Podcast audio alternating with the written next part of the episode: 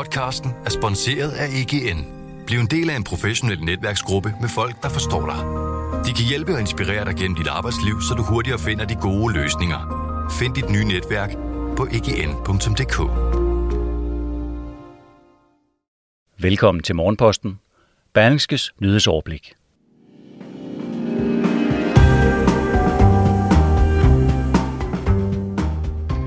Forsyningskrisen rammer hårdt, og det vækker bekymring hos både fagforbund og arbejdsgivere. Tech-giganten Google rammer en milepæl, og så er der godt nyt for partiet Venstre i den seneste meningsmåling. Det er tirsdag den 9. november. Mit navn det er Morten Olsen, og jeg har redigeret og indtalt den her udgave af Morgenposten.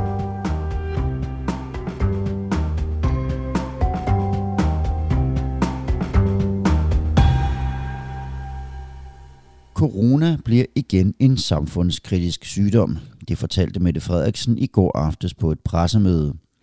Det er den såkaldte epidemikommission, der er kommet frem til, at covid-19 igen skal betragtes som en samfundskritisk sygdom. Og det vil betyde, at regering og myndigheder igen kan indføre restriktioner. Det hele kræver dog, at Folketingets epidemiudvalg er med på ideen, og det udtrykte regeringens støttepartier allerede i går aftes, at det er de. Dermed ser det ud til at være en formsag at få forslaget igennem, når partierne i Folketingets epidemiudvalg mødes i dag. Og vi bliver ved covid-19-situationen og det pressemøde, der var i statsministeriet i går, for regeringen har allerede de første restriktioner klar. Og det er coronapasset, vi kan se frem til at få tilbage på blandt andet restauranter og i nattelivet. Og i Horester, der er brancheorganisation for hoteller og restaurationer, der er det ikke lige frem et drømmescenarie. Men Christian Nørgaard, der er politisk direktør i organisationen, håber, at det kan være med til at skabe tryghed. Men heldigvis har langt de fleste danskere et coronapas, og så skal man selvfølgelig politisk sikre, at det nødvendige testkapacitet er til rådighed, så dem, der ikke har det, de hurtigt kan få, øh, kan få det.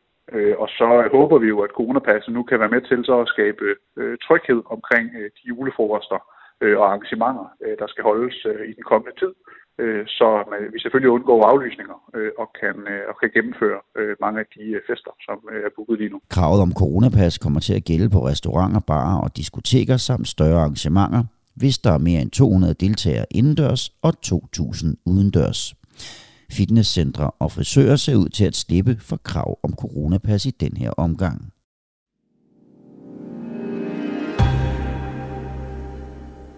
Kort tid efter statsministeren afsluttede pressemødet, så kom reaktionen fra borgerne.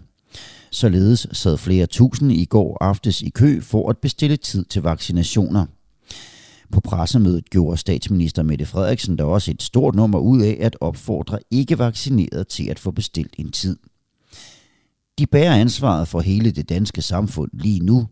Vi er et godt samfund, der har fået meget af det liv tilbage, som mange andre lande ikke har, sagde Mette Frederiksen.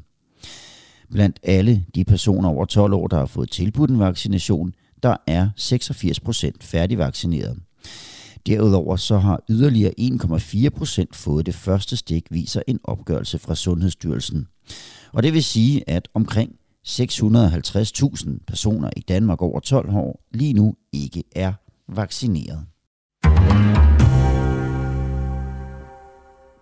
Forsyningskrisen tager til, og det vækker bekymring i både fagbevægelse og hos arbejdsgiverne.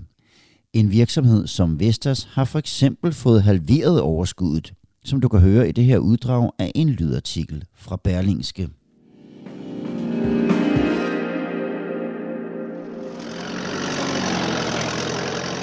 Forsyningskrisen raser og vil ramme næsten 200.000 danske job. En del flere, end man umiddelbart skulle tro. I første omgang har Vestas meddelt, at overskuddet i tredje kvartal er blevet mere end halveret på grund af krisen, ligesom også Vestas konkurrent med tusindvis af job i Danmark, Siemens, melder om milliardstort tab. Forsyningskrisen rammer dog langt bredere end de store vindmølleproducenter. Det gælder ikke mindst inden for industrien og byggeriet, hvor en rekordstor andel af virksomhederne oplyser, at manglen på materialer er så alvorlig, at det hæmmer produktionen. Danske Bank har beregnet, at 191.730 danske job er ramt af forsyningskrisen. Det svarer til ca. 10% af de privatansatte i Danmark. De ramte job fordeler sig med lige over 140.000 inden for industrien og næsten 51.000 inden for byggeriet. Det er ikke det samme som, at de mange job er i fare, men arbejdsgiverne og fagforeningerne inden for især industrien lægger ikke skjul på, at de er bekymrede. Jo længere perioden med forsyningsproblemer varer, desto større er risikoen for, at virksomhederne begynder at afskedige medarbejdere. Cheføkonom i Dansk Metal, Thomas Søby, forklarer, Manglen på materialer kan sætte sig i form af højere priser, som vi allerede i dag ser det i både USA og i EU. Den voldsomme materialemangel kan være en midlertidig konsekvens af den seneste tids nedlukninger verden over. Men den kan også være begyndelsen på en større forsyningskrise, hvis konsekvenser vi endnu ikke har set. Efter min vurdering er det nu for tidligt at sige noget håndfast om prisudviklingen på længere sigt, men det er klart, at det er en bekymring. Cheføkonom i Dansk Industri, Allan Sørensen, siger det på en anden måde. Problemet har aldrig været større end nu. Mangel på materialer giver produktionsstop, længere leveringstider og tabt indtjening.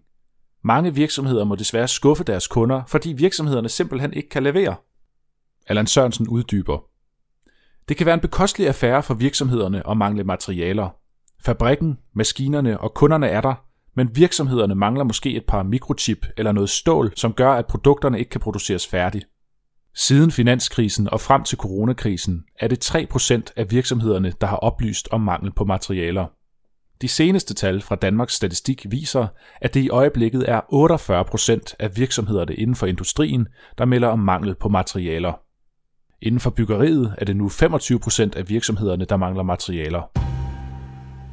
Du kan lytte til artiklen i sin fulde længde på berlingske.dk eller læse den i dagens avis. Hvis du er folkevalgt politiker i København, så bør det ikke længere være muligt at tjene penge på bestyrelsesposter i offentlige selskaber. Det foreslår Dansk Folkeparti.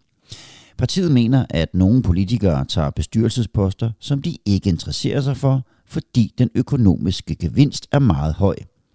Men, siger Janne Nielsen, der er kandidat for Dansk Folkeparti i København, hvis man fjerner viderlaget, vil politikere i højere grad gå efter de poster, de har en faglig interesse for. Og det siger hun til Berlingske. Selskabet bag Google, Alphabet, rundede i løbet af mandagen noget af en milepæl, da tech-selskabet kortvarigt var oppe på en værdi af, og hold nu fast, 2.000 milliarder dollar. Det skriver techmediet The Verge. De positive nyheder for Google kommer efter et enormt godt tredje kvartal, hvor selskabet leverede en indtjening på 65 milliarder dollar, og dermed voksede overskuddet med næsten 70 procent. I øjeblikket der er det ellers kun Apple og Microsoft i USA, der kan holde sig over den magiske markedsværdi på 2.000 milliarder dollar.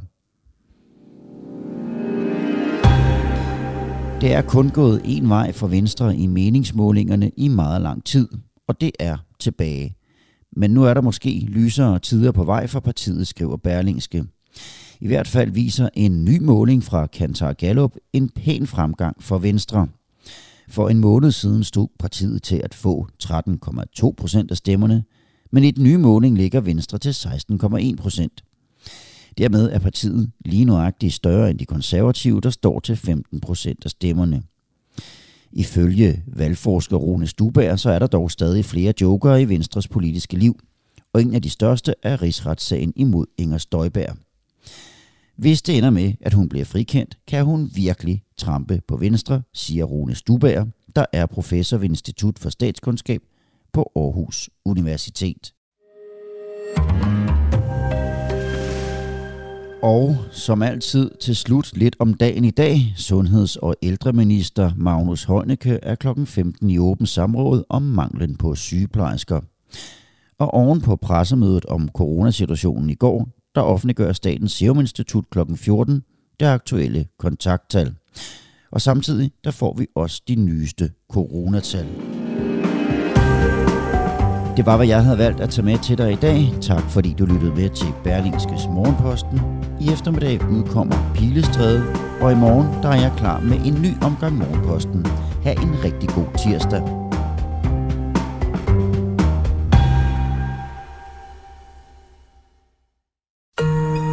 Podcasten er sponsoreret af EGN. Bliv en del af en professionel netværksgruppe med folk, der forstår dig. De kan hjælpe og inspirere dig gennem dit arbejdsliv, så du hurtigere finder de gode løsninger. Find dit nye netværk på egn.dk.